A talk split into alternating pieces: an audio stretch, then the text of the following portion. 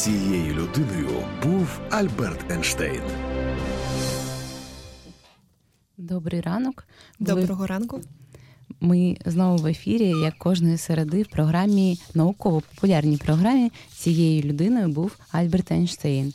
І наша гостя сьогодні це Анна Новосад, голова управління міжнародного співробітництва та європейської інтеграції у Міністерстві освіти та науки України.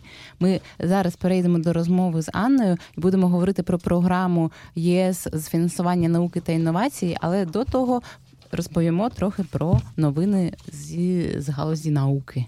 Так, науки та інновації. Наноспутник КПІ з е, КПІ вийшов на навколоземну орбіту та передав перші сигнали. Про це повідомляє прес-служба Міністерства освіти і науки України. Команда з КПІ імені Ігоря Сікорського встановила радіозв'язок і розпочала налагодження підсистем створеного ним наноспутника Поліітан 2 Наносупутник створили в межах міжнародного космічного проекту QB-50 під загальною координацією Бельгійського інституту гідродинаміки фон Кармана.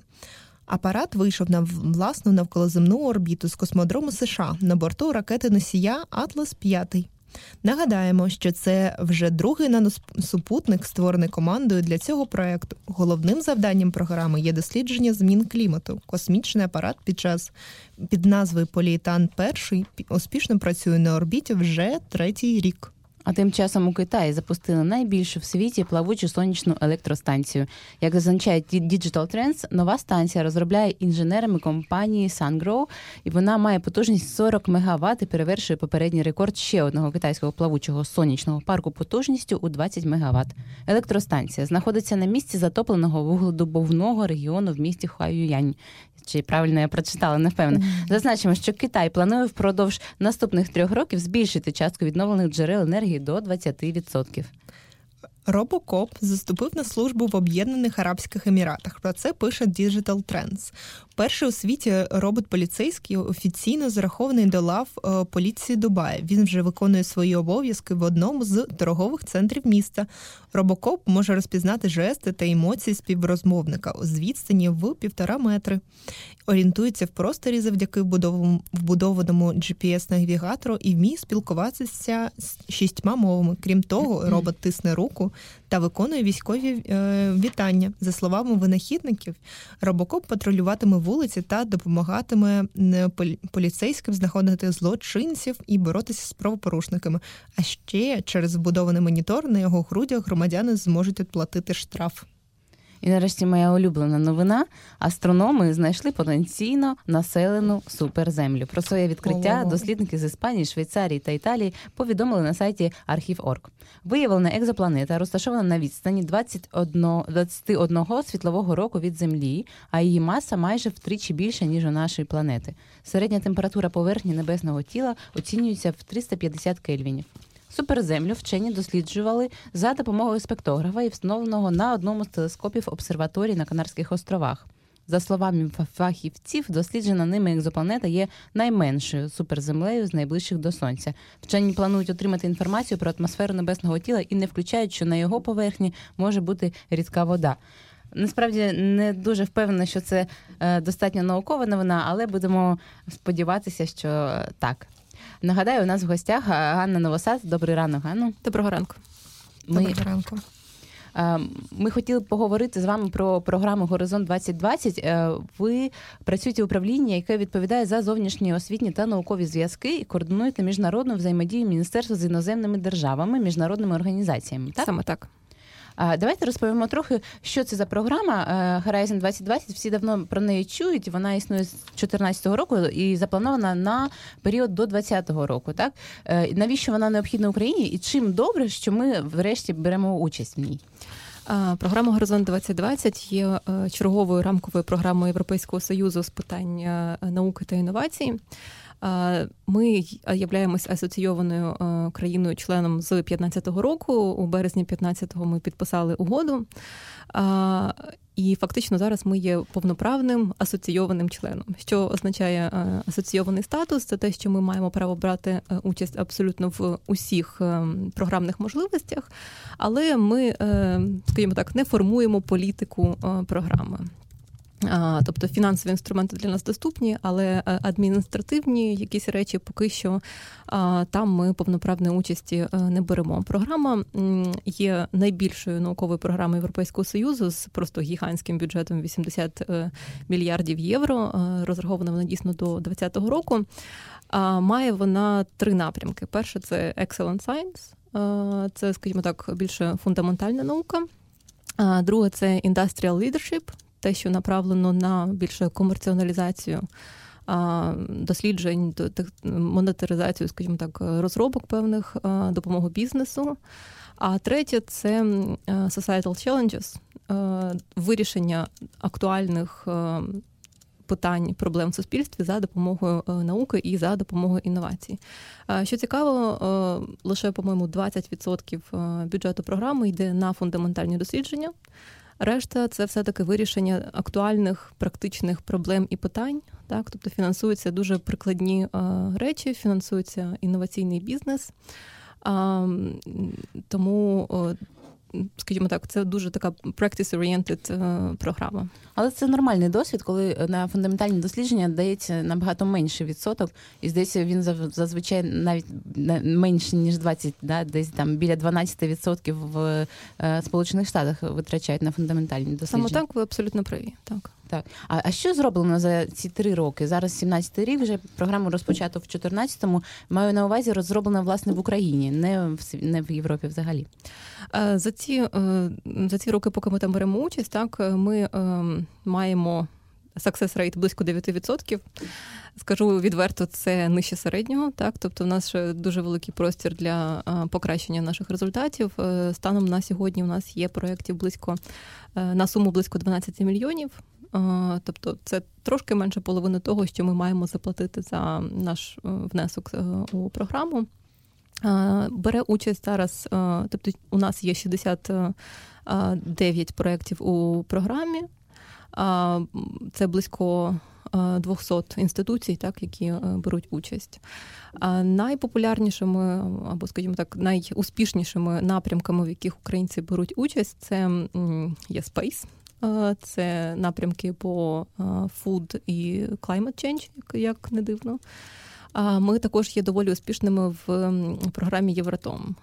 Що це таке? Це Євротом є комплементарною програмою до програми Горизонт 2020. До неї ми приєдналися окремо. Ми окремо платимо в неї внесок. Але чому вона є для нас важливою? Тому що ми як країна з ну, ядерним минулим, так ми маємо певні і проблеми, і але також і певний потенціал і ну, потужний е, потужні знання в сфері е, ядерних технологій. Тому Європейський Союз, в принципі, вийшов сам з ініціативою нас до цієї програми долучити. І в, в цьому напрямку ми також беремо участь і маємо там зараз близько трьох проєктів. Тобто Євротом йдеться про ядерні дослідження. Так, тобто там фактично є можливість е, отримувати кошти і е, на певні питання пов'язані з Чорнобилем, так е, на якісь укриття і таке інше. А до того, як я вас питаю, чому власне ми поки не перевищили той невеликий відсоток нашого нашого успішного, так як ви сказали, success rate, е, чому це відбувається? Ми перейдемо до маленької рубрики, яка в нас існує з самого початку програми. Е, ми е, намагаємося дослідити за допомогою наших гостей, що насправді казав або не говорив Альберт Ейнштейн.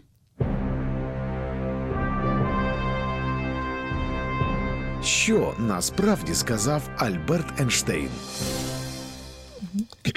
І я читатиму цитати Альберта Айнштейна або не його, а ви казатимете там, хто це? Це якийсь політик, або як, е, якийсь вчений, або це Альберт Айнштейн. Війна це грубий, нелюдський і абсолютно непрактичний метод з'ясування відносин між урядами. Хто це сказав? Альберт Айнштейн або не він? Ну, оскільки він був таким дуже відомим пацифістом, то потенційно це може бути він. До речі, так.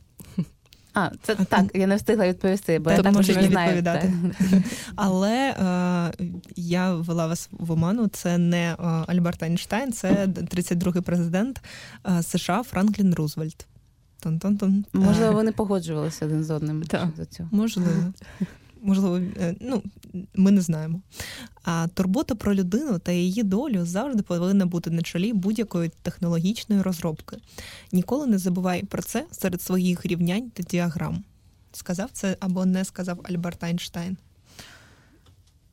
Мені багато мені здається, що дуже багато цитат, які буде читати, потенційно можна йому присудити. А, Тому речі, та, е, ну знову ж це дуже на нього схоже, тому я скажу знову так. але... Так, і це він. Ура! Так, І е, усі з дитинства знають, що тето і тето є неможливим, але завжди знаходиться якийсь дурень, який цього не знає. Саме він і робить відкриття. Міг це сказати Ейнштейн чи ні? Сьогодні такі всі цитати схожі на Ейнштейна. Навіть Рузвельта. Ем, я знаю, що є одна цитата про про те, що якщо ми будемо судити рибу по тому, так як вона залазить на дерево, то ми будемо думати, що завжди всі е, є, скажімо так, не дуже розумними. Та Це yeah, те щось yeah. з тієї е, з тієї yeah, опери, але ту цитату сказав не Ейнштейн, наскільки я знаю. Тому а я, я, до речі, не пам'ятаю. Не можу. Е, я скажу, що це не він але це Ейнштейн. Да. Ну все, все, приз, приз не буде, не достанеться Ганні. Що, приз, приз залишиться в нас, здається. А, да, приз. Ми сьогодні за приз. Е, але в нас в міністерстві освіти на одній зі стін написана е, гігантськими літерами одна з фраз Ейнштейна, що якщо ми будемо е, вирішувати проблеми на тому ж рівні мислення, коли вони в нас з'явилися, так то нічого в нас не вийде. Це це те, що я бачу щодня, і це, в принципі, чим я керуюся. Е, Олена, запиши, будь ласка, цитату наступної програми. Спитаємо гостя. Так дізнаємося, дізнаємось, чи слухав він е, попередню програму. Але у мене остання цитата. Давайте 90% е, наших турбот стосуються того, що ніколи не трапиться. Схоже на правду. На Ейнштейна, власне. Чи це чи не схоже, так? І і це е, це не він, це сказала Маргар, екс-прем'єр-міністр Великобританії Маргарет Тетчер. Сьогодні у нас наполовину політичні, наполовину так. наукові цитати. Ну що ж, в мене буде можливість ще раз переглянути всі його цитати. Та, тому та перечитати все, що він написав, так і наступного разу підготуватися так, так щоб все вгадати і і виграти приз. Який так у нас кожна е, кожної програми розігрується приз, якого в нас немає. Так, але дуже добре, що ніхто не вгадує і да, тому що у нас немає призу. Так а, а я б хотіла поговорити, коли вже ми там намагаємося здогадатися щодо е, цитат, поговорити про міфи. Е, вважається, що ніхто нічого не робить. Це є такий міф загальний, е, і в першу чергу нічого не робить держава, аби допомогти науці. Е, вважається, що науковці нічого не роблять, нема кому допомагати. Е, міфів багато. І ви сказали, що ми е, не не виконали нашу програму достатньо, так в достатньому відсотковому ем, співвідношенні. Розкажіть, будь ласка, Ганно, чому так, так відбувається? Ем, так, дійсно, у нас рівень успішності в програмі є доволі низьким. Але я тут буду е, якби стояти на захисті наших е, вчених університетів і бізнесу, які е, для яких власне відкриваються ці можливості, тому що ну, перша проблема це рівень поінформованості. Так для нас це такий перший досвід участі як повноправного члена в програмі, тому дійсно рівень обізнаності про суть умови. А е, цієї можливості він є ну не дуже високим. Так, якщо ви запитаєте. Ну, не університети або наукові установи, а, наприклад, бізнес-середовище, чи знають вони про це, то скоріш за все ні. Власне про програму Horizon 2020, що так, вони знають. так, тому що дуже багато можливостей є саме для бізнесу. А станом на сьогодні у нас є лише два проекти, які виконуються малим та середнім бізнесом. Це дуже мало. Це критично мало, зважаючи на те, що вся суть програми направлена на те, щоб скажімо так, комерціоналізувати дослідження та uh-huh. з допомогою них е, розвивати суспільство. А коли ми говоримо, що виконується, чи це мається на увазі, що тільки два проекти подали заявки? Ні, тільки два виграли. Тільки два виграли. А, Але, а до чого тут бізнесі? Вибачте, будь ласка, я не дуже розумію. тому, що в нас е, дуже мало подається аплікацій. А, зрозуміло. Дуже мало заявок. Це перше. Друга проблема е, після поінформованості це дуже висока конкурентність цієї програми. Зараз, до речі, е, ось такий екватор е, цієї програми, так Європейська комісія переглядає умови е, горизонту, і всі сходяться на думці, що умови участі є нереально. Такими demanding, так, вимогливими. І, в принципі, вони переглядаються в сторону спрощення. Якщо європейські наші колеги з Європейського союзу мають досвід участі в попередніх рамкових програмах, так в сьомій програмі, в шостій. То для нас це вперше, так і тут порівнювати. Ну ви самі знаєте, що таке можливо, що таке писати там заявку кудись. Це це такий, це навичка, так це вміння писати текст розбірливо, зрозуміло, обґрунтовано і таке інше. Ми поки що ще вчимося це робити. Так. А ви якось допомагаєте вченим учасникам програми писати ці аплікації, заповнювати їх? Так це хороше питання, тому що спочатку скажу, як влаштована практика в Європейському Союзі. Так е, є дуже багато, наприклад, приватних консалтенсів, які пишуть ці проекти під певний відсоток, якщо цей проект виграє. Це така група людей, які навчені, які мають дуже хорошу англійську мову, які знають, як правильно продати свій продукт європейській комісії, і вони на цьому заробляють гроші. Звичайно, наша якась е, якийсь з наших університетів не зможе конкурувати на тому ж рівні е, по якості е, заявки. Так. Е, що робимо ми? Е, на виконання цієї програми кожна з країн, яка бере участь, має створити так звану мережу національних контактних пунктів. Це такі інформаційні центри, які консультують е, за кожним з напрямків програми. Тобто там сільське господарство, малі та середні підприємства, навколишнє середовище і таке інше. Кожні з цих центрів мають надавати повністю всю інформацію про програму, про поточні коли, про те, як податися, допомагати з там рев'ю, заявки е, і таке інше. Зараз у нас їх близько 30, Вони створені в університетах по всій країні, і вони виконують таку функцію. Звичайно, ну я буду відвертою, вони не роблять це настільки якісно, наскільки ми би хотіли. Знову ж таки, тому що ну важко забезпечити таку кількість кваліфікованих людей, які вміють працювати з цією програмою. Тому тут, як на мене, варто все-таки розглядати це як таку learning practice, так що з часом ми будемо ставати все кращими, кращими, якіснішими в цій а, програмі. Але, звичайно, і завдяки таким, от навіть радіовключенням, ми сприяємо тому, що а, поширюємо інформацію про програму. А аби працювати в цій мережі, яка яку планується створити національних контактних пунктів, чи необхідно мати досвід власне з працею з такою програмою? Чи достатньо вміти подаватися на гранти на різні на участь в різних інших програмах? Е, звісно, досвід роботи саме з європейськими програмами є е, перевагою. Але якщо у вас є досвід роботи взагалі з міжнародними програмами, то в принципі все можна вивчити. Так і отже, ця мережа її буде створена незабаром. Чи вона, вона вже починає? вона вже є? Вона, вона є. працює так. Mm-hmm. Перелік він е, так скажімо акредитовується європейською комісією. Тобто, всі люди, котрі представляють ті, ті чи інші напрямки від. України вони є на сайті Європейської комісії також з актуальними контактами з усією інформацією. Це можна а, знайти там.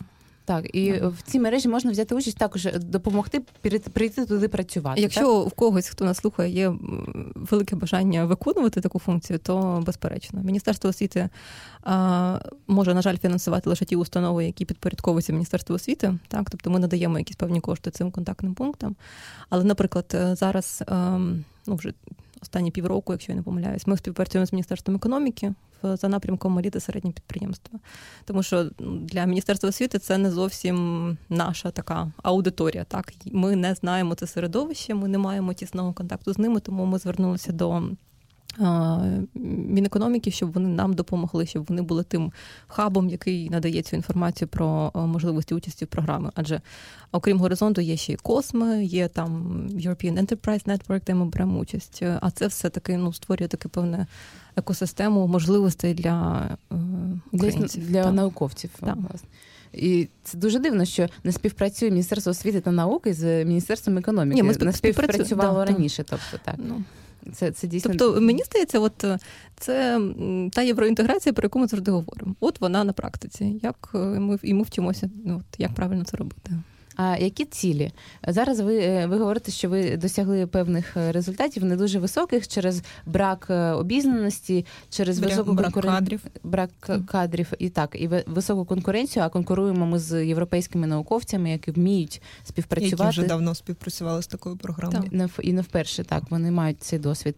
Ем, власне, я питаю так: які цілі, куди як планується вирішити ці проблеми і куди прийти?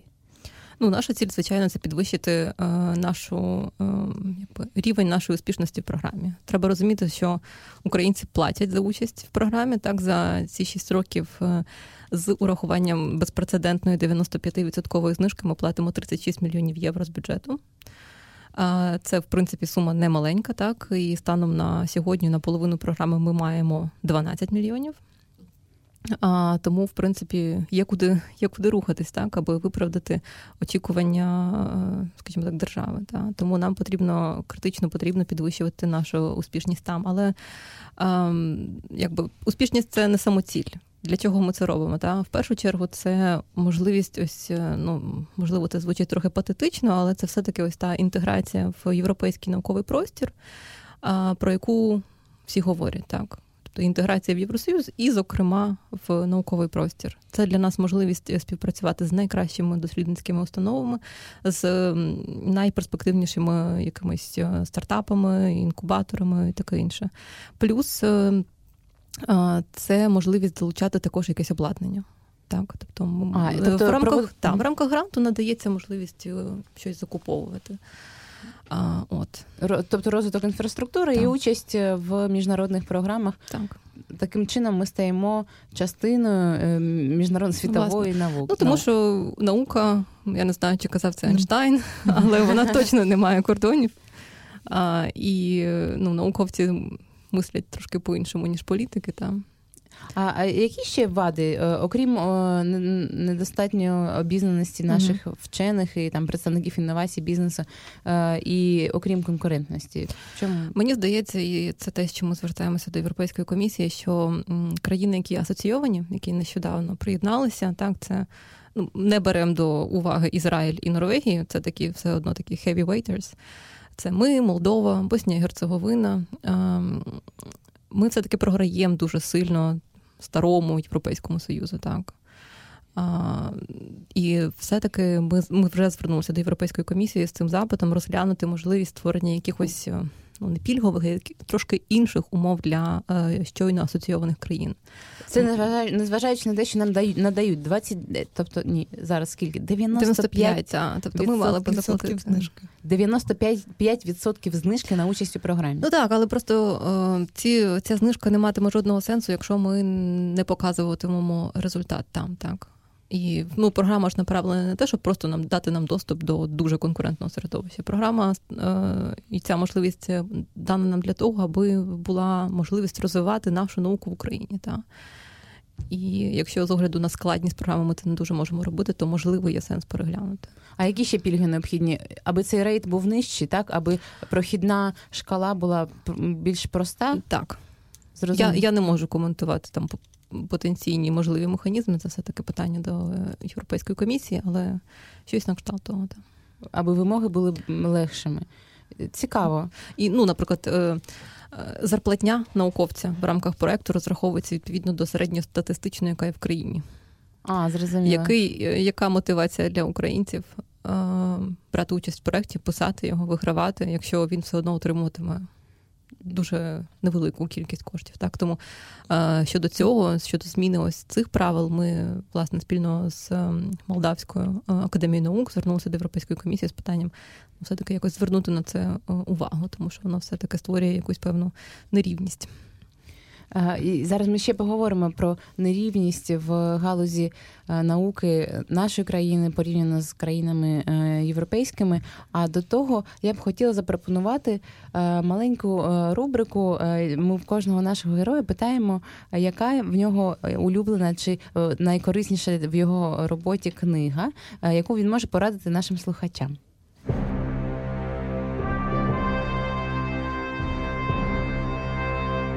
Книга на тему. Я чесно зізнаюся, що я переважно читаю нонфік, що переважно читаю fiction, так але коли мені трапляється все ж таки якась нехудожня література, то а, моєю найулюбленішою є е, книжка Деніела Канемана. Ми сьогодні, власне, з Оленою вже його згадували про, перед ефіром. Так про нього поговорили. А, Мене дуже вразила ця книжка. Це Нобелівський лауреат. Він написав книгу під назвою Thinking Fast and Slow. Я читала англійською.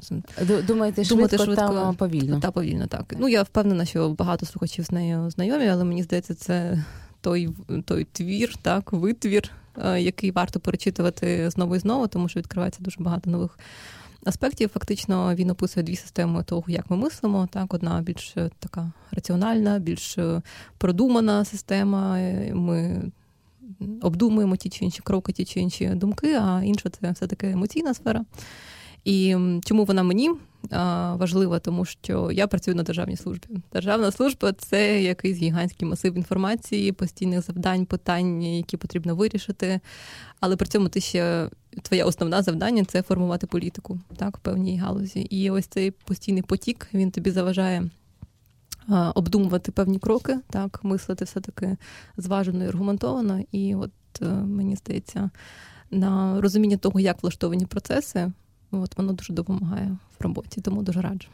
Отже, да, я повторю, книга називається Thinking Fast and Slow. Е, вибачте, я автора пропустила. Даніел Кенеман. Так. А, Даніел Кенеман. Це Нобелівський лауреат. Так, Даніел Кенеман. З економіки. Е, записали собі. Ми, я думаю, в кінці сезону зробимо бібліотеку невеличку.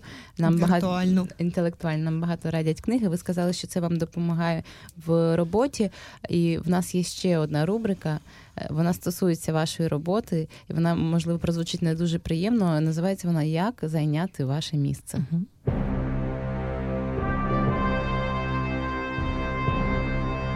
Як зайняти ваше місце?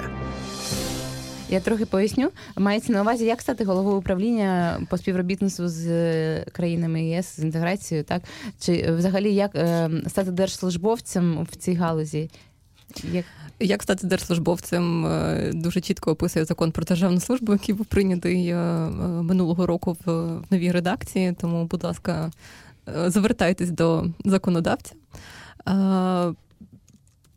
Як тільки оголошується вакансія, подаєте свої документи, свою кандидатуру на дану посаду і проходите тестування на знання законодавства, на знання конкретної сфери, проходите співбесіду, і якщо все вдасться, то ви в міністерстві. Тому, якщо в когось є бажання, у нас зараз є вакансії. А навіть зараз є вакансії. Тобто ми можемо стати держслужбовцями. А, якщо... Або не ні, ми ж не бачили поки що. Не бачили, да, чи можемо. А якщо людина живе не в Києві і хоче співпрацювати з міністерством е, з інших міст і регіонів? Е, я особисто і мої колеги ми завжди дуже відкриті до цього, тому що ну, міністерство звучить дуже грозно і важливо, але насправді це настільки. Обмежена capacity, так, от спроможність міністерства. Е, Міністерство освіти і науки має всього-навсього 300 людей. Це на всі рівні освіти і на всю наукову систему. Ну це дуже мало і дуже часто це спричинює ну, багато проблем в тому, що ми не можемо виконувати якісно нашу роботу. Я знаю, що в суспільстві існує упередженість стосовно кількості державних службовців, але все ж таки. Не можна всіх міряти однією лінійкою. Так тут кожну зі сфер потрібно розглядати по окремо. Звичайно, якщо в когось є бажання співпрацювати, то тільки welcome, пишіть. Ага, де краще так. вчитися? Як да. краще вчитися? Ні, Де де? Де краще вчитися? Да, де, де ти вчилася? Я е, робила бакалаврат в Україні в Києво-Могилянській академії з політології, а потім е, Джордж Сорос дав мені стипендію на навчання за кордоном. Я вчилася в Нідерландах, в Маастрихті за е, дослідницькою програмою, яка мала дивну назву Analyzing Europe. Аналізуємо Європу. Так, це був research master. І Після того я зрозуміла, що я не дослідник, тому це була така хороша можливість. Так, і фактично я дуже рада, що я працюю за за спеціальністю, що серед політологів дуже рідкісне явище. А цікаво, е, ви, ви дуже молода людина. Що вас мотивує співпрацювати з державою, працювати в державному секторі? Це не, не типово для я. Я знаю, що останнім е, часом багато людей прийшли в різні сфери, е, починаючи з революції гідності, але тим не менш, що мотивує вас? Я теж прийшла працювати в міністерство одразу після майдану. Фактично на наступний же понеділок, як було сформовано новий уряд. Що мене мотивує, це однозначно великий соціальний внесок, який ми можемо робити. Так мені важливо в моїй роботі, в принципі, якою б вона не була. Я коли думаю про своє майбутнє, перше, що чим я керуюсь, це чи матиме моя робота певний соціальний impact Для мене це критично важливо. Я не з тих людей, хто може там працювати десь в sales менеджменті зі всією повагою до до трейдерів і до, до решти людей, але це трошки не моє. Мені подобається бути саме в суспільній сфері. І impact буде, так? Він є. Ем, ну, коли ти розумієш, що люди, університети, бізнес, вони отримують, наприклад, якщо ми говоримо про горизонт, отримують конкретні гранти на конкретні проекти, і ти розумієш, що ну фактично приєднання сталося завдяки тому, що там ми з командою змогли це зробити, то звичайно а приєднання, до речі, до програми Горизонт 2020 е, стало можливим завдяки Ганні Новосад. Яка ну я я не хочу монополізувати. Все таки ну, в міністерстві працює команда над цим. Це просував ще попередній міністр і чинний міністр. Усі допомагали в боротьбі з, е, зокрема, міністерством фінансів, е, боролися за те, щоб дали ж цей шанс. Так тому тепер власне важливо не втратити його. А міністерство фінансів е, заважало, тому що це необхідні великі кошти. Ну 36 так? мільйонів євро в 2015 році. А ну перемовини йшли лише з 14 Так в умовах війни е, ну це було доволі так складно пояснити, навіщо нам це потрібно. Там а що стало таким головним аргументом для міністерства фінансів тоді? Ну те, що можливо, те, що дають знижку в 95%, чи що саме? Ну це звісно було суттєво, але мені здається, персона Наталії Яреської, яка на той момент була міністром. Вона все-таки ну, розуміння того, що це і навіщо це, в принципі, воно також зіграло певну роль. Якщо можна, я ще хотіла, ви, ви згадали про держслужбу і про співпрацю. Зараз е, в рамках горизонту ми е, починаємо відбір або набір делегатів від України в програмні комітети програми Горизонт 2020. Що це таке? Як я казала на початку, так ми маємо доступ до усіх фінансових можливостей, але також е, ми можемо використовувати таку м'яку силу і впливати на те, як формується програма. Асоційоване членство дає нам доступ до програмних комітетів. От за кожним з напрямків там climate, environment, business е, е, і решта їх там близько, їх 14, якщо не помиляюсь. Ем, е, ми можемо делегувати наших представників. Тобто це людина, яка фактично є дипломатом від України в цьому комітеті. І що вона робить? Вона, по-перше, лобіює інтереси українських вчених, українських аплікантів програми, а також е, робить певний внесок е, в формування наступних програм. Тобто, якщо ви, наприклад, е, класний айтішник, і ви розумієте, що в майбутньому буде ну, таким актуальним, що потрібно розвивати, так і на що потрібно гроші, на які дослідження, на які розробки, то ви можете.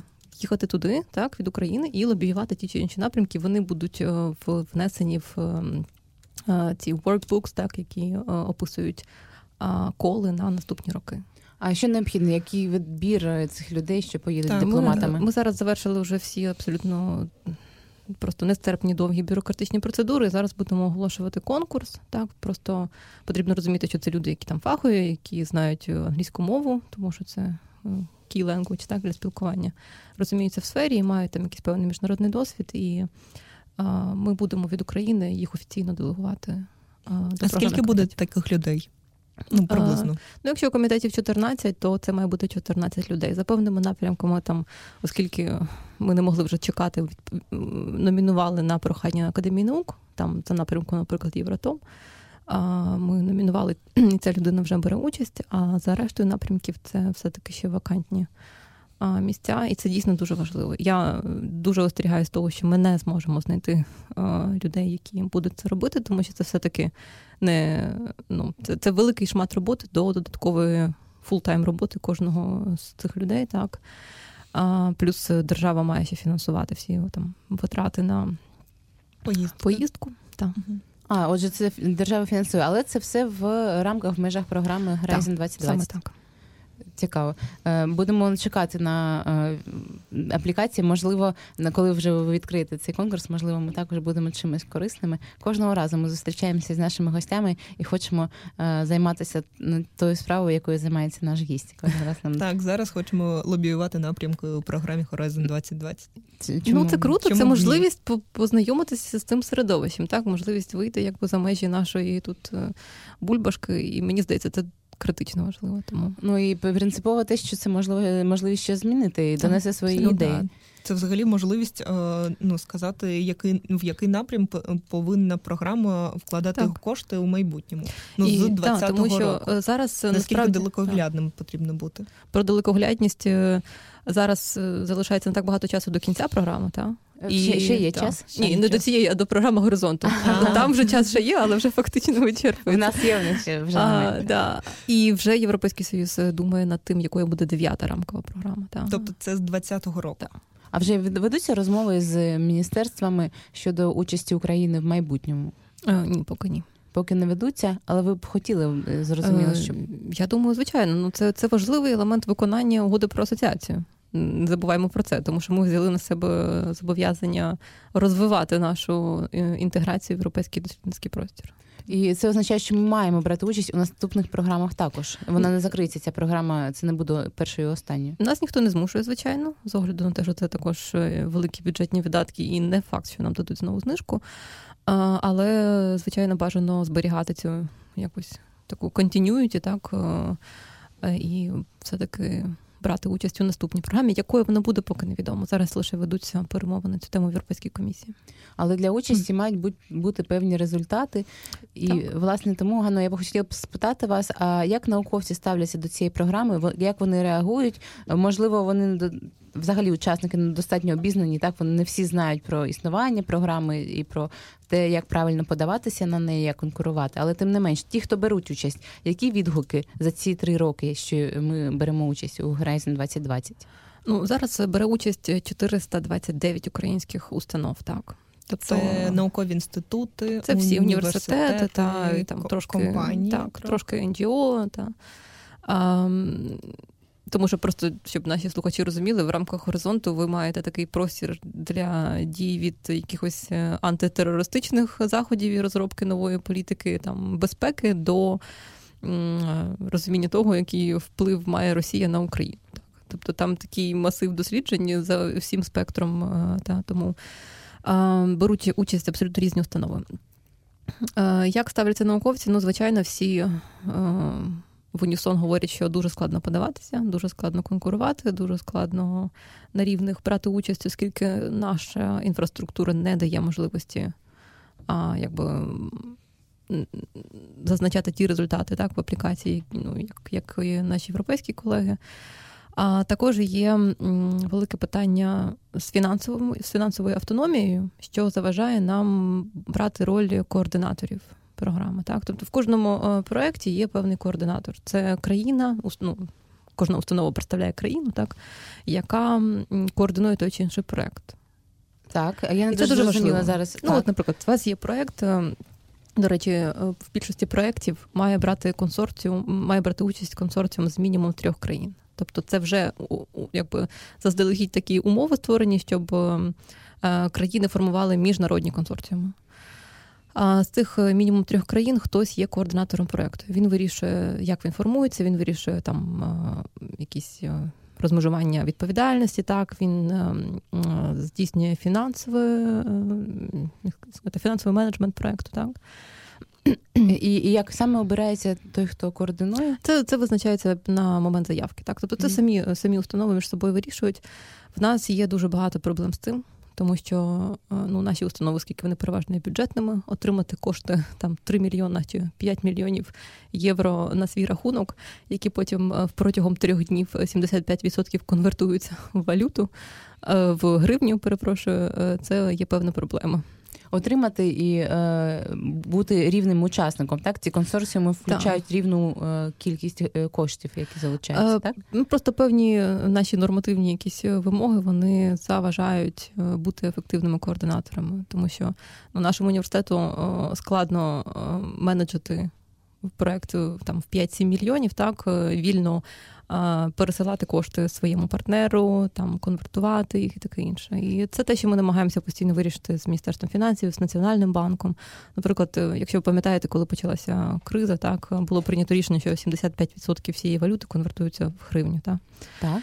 Е, і тому тут велика дяка Нацбанку і на той момент Владиславу Рашковану. Вони допомогли внести певні правки в постанову Національного банку і зазначити, що наукові програми Європейського Союзу не підпадають під цю вимогу. Тобто ті кошти, які наші установи отримують, вони так і зберігаються в євро. Адже мати ну там на рахунку мільйон на певні роботи, які визначені в проєкті, а потім мати там гігантський скачок курсу і втратити половину, це все-таки велика проблема. Ну так, нестабільна економіка. Так. А які ще е, зміни, окрім цих правок, що і робиться, аби полегшити е, ці бюрократичні я навіть не знаю процеси? Е, ну, Ми постійно допомагаємо е, учасникам е, власне в спілкуваннях з банками, тому що вони ці кошти отримують через банки. Так, ми пишемо там листи, що так, дійсно, це гроші нараховані ці у цьому університету чи установі в рамках цього проекту, а тому він не там підпадає під якісь митні вимоги або не оподатковується, так тому що всі проекти відповідно до угоди з Європейським Союзом про науково технічну співпрацю вони не оподатковуються. А, Але ви маєте про це повідомляти окремо в банках? Ну, деякі банки знають про це, так. Деякі банки знають про це законодавство, деякі не знають, і вони там на відріз відмовляються. Тому ми все-таки ну, на на всі звернення установ так, ми намагаємося реагувати. Е, в мене ще декілька питань щодо програми і цих консорціумів. Е, е, я б хотіла спитати, чи багато ініціативи з української сторони щодо формування таких робочих груп з різними країнами, наскільки я правильно зрозуміла, кожен проект має включати в себе як мінімум три країни, аби займатися дослідженнями якимись науковими наукоємними дослідженнями. І чи активно Україна в цьому бере участь, чи достатньо в неї неї контактів? Чи були вони налагоджені раніше, ніж запущена програма Horizon 2020? Це дуже хороше питання, тому що воно дозволяє розказати про інші можливості, які є для українських, е, ну тут уже в першу чергу науковців. Є є певна статистика, з ким найбільше е, кооперують українці. Це Німеччина, Франція, якщо не помиляюсь, Італія, так, тобто такі heavyweights. Ем, і дійсно попередня співпраця, попередні напрацьовані контакти, вони є ключовими для того, щоб е, писати ось ці проекти. Так. Держава фінансує дуже обмеженому, але все ж таки е, фінансує так звані білатеральні проекти. Тобто, е, ну от, наприклад, у нас є двосторонні проекти по науковій співпраці з Німеччиною, з Індією, з Литвою, з Туреччиною, Кореєю, Японією. Е, цей весь перелік є на сайті міністерства, тобто це там близько 15 країн, так, з якими ми співпрацюємо на підставі наших е, двосторонніх міжурядових угод, і ми фінансуємо конкретні проекти. Звісно, з українського боку, це там ну, для партнерів доволі смішне фінансування, да, там 5-10 тисяч євро на проект. Але все одно це якась можливість е, сприяти ось інтернаціоналізації і налагодженню міжнародних зв'язків наших наукових установ. Зараз ми дуже хочемо почати таку програму з Ізраїлем, але ми знову ж таки впираємося в те, що для Ізраїлю не дуже цікаво співфінансувати проекти, які з нашого боку мають там до 200 тисяч гривень. Так, і власне мене було мене цікавить, чому країни йдуть на такі консорціуми, якщо вони не бачать для себе якоїсь користі. Зрозуміло, що в нас є таланти, але чи достатньо цього? Ну насправді інші країни доволі охоче на це реагують, і е, дуже багато заявок. От зараз у нас пройшов конкурс з Польщею, було 200 заявок. Як на мене, це доволі багато там на. Е, по-моєму, близько 10 проєктів. Так само у нас був конкурс минулого року з Німеччиною, і було десь так само близько 200-250 заявок. І, До речі, от в липні я вас запрошую. У нас буде презентація українсько-німецьких нових проєктів. Це те, що держава Україна, держава е, і Федеративна Республіка Німеччина будуть фінансувати на наступний рік. Мені здається, це доволі ну, цікава можливість побачити, а що ж саме. Це ну, це зазвичай дуже такі складні. Е, фізичні або якісь там хімічні проекти, але все одно це цікаво зрозуміти, про що ж йде мова. А якщо е, держави там погано погоджуються на таку співпрацю, як їх мотивувати? Мотивувати можна тільки фінансово мені здається. Ну, якщо там Ізраїль відмовляється а, підписувати таку програму, тому що для них це ну, дуже маленька сума, звичайно, то треба переглядати. А в нас 200 тисяч це дотендерна сума, так. Якщо ми її підвищуємо, то ми для себе створюємо дуже багато нових ем, таких бюрократичних викликів. Ви говорите про незабаром у липні буде презентація сучасних сумісних проєктів mm-hmm. поміж Німеччиною та Україною. Де дізнаватися про це? Як дізнаються е, вчені? Де е, широкий загал, типу мене, може дізнаватися про ваші активності? Е, Ну, звичайно, це сайт міністерства, це Фейсбук-сторінка міністерства, яка ведеться активніше і цікавіше, можливо, ніж сайт міністерства. А щодо інформування і решти, ми всім розсилаємо завжди листи. Ну, Воно відбувається автоматично. Ми всю інфу скидаємо на е, вищі навчальні заклади, на інституції академії наук, тому в принципі всі проінформовані. А медіа чи охоче вони йдуть на контакти, розповідають про ваші проекти? Ну, ви, мабуть, краще мене знаєте, що наука вона не завжди в фокусі медіа, тому тут вам велика вдячність за те, що ви починаєте е, саме розвиваєте саме цей дискурс. Е, тому, ну, звичайно, згадки про науку, інновації в медіа вони є не настільки частими, як і решта політичних питань. А в іншому світі як це відбувається? Мені здається, що набагато більше так е, цікавляться наукою сучасні медіа, мейнстрімні, як ми їх називаємо, digital медіа. Такий тренд, ну давно вже. Так, так. Чи буває так, що е, про ваші проекти більше хоче пишуть іноземні медіа, ніж в Україні? Ну я чесно про українські проекти десь в іноземних медіа не бачила. Також не цікав... не цікавляться. А ви якось повідомляєте їм про інформацію вашу? Якось Іноземне спів... медіа? Так, чи співпрацюєте, чи це необхідно?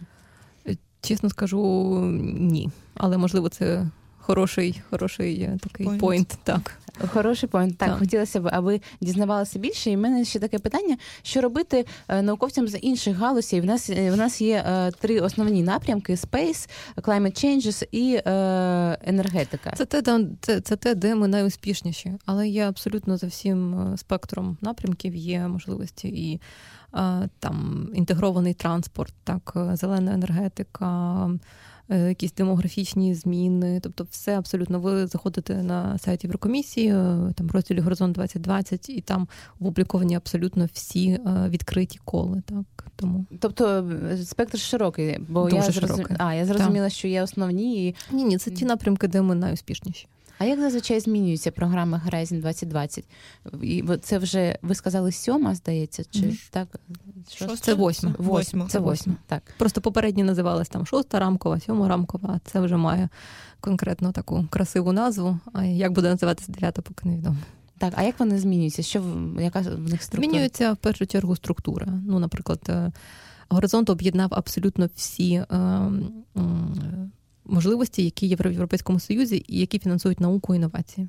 Тобто, чисто з точки зору адміністрування програми, вони зробили, ну, мабуть, правильно. Також вони до горизонту перенесли важливий дуже напрямок, про нього варто сказати. Це дії Марії Склодовської Кюрі, Марії Кюрі Actions. Марії Склодовської Кюрі Actions. Це стипендійні можливості, можливості fellowship для окремих науковців. Тобто це індивідуальні стипендії, і тут е, Е, серед усіх напрямків ми якби маємо найбільшу кількість е, перемог, так тому що подаються окремі там чи phd студенти, чи вже е, там науковці з більшим досвідом, і їдуть на рік, два, три на проведення досліджень. Це набагато легше, бо немає необхідності в співпраці. Да, немає необхідності підтягувати решту. Підтягувати решту. А щодо отримання коштів на такі програми на адресні, ще питання: хто приймає рішення? Як відбувається це, цей відбір? Угу. Це все робить Європейська комісія. В них є пул експертів, які е, виконують роль таких е, рев'юерів. Так е, вони переглядають усі заявки. Це незалежні експерти, це не є там працівники Європейської комісії, і вони ну кожному проекту виставляють ті чи інші оцінки. І це відкрито. Це там є Ні, це процес, матриця? це процес закритий, але кожному, кожному, хто, наприклад, не пройшов, надається детальний фідбек, що було зроблено неправильно. І є такі випадки, коли подаються знову. О, звичайно. Багато. І це дуже правильно. Переподаватись так. Угу. так. У мене питання: е, які проекти, що роблять проекти, які вигравали е, там грант від Horizon 2020? Угу. Які ці історії успіху?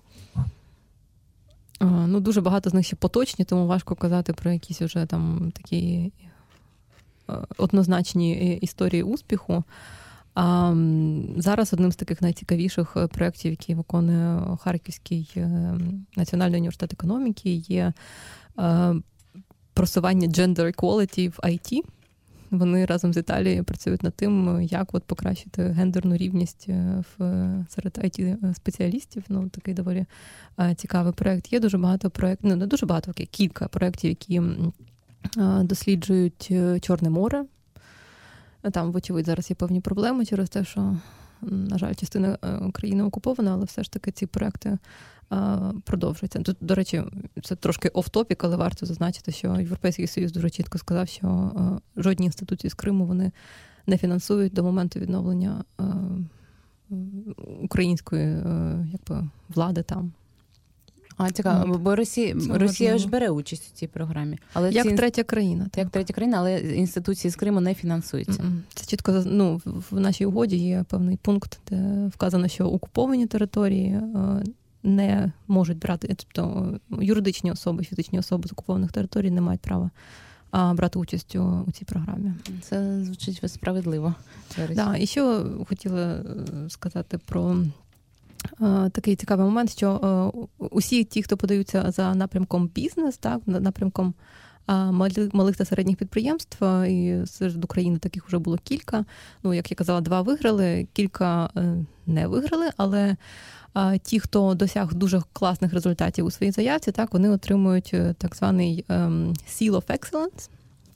Тобто Єврокомісія надає такий сертифікат, що їхній проект класний, але, на жаль, поки що на нього немає фінансування.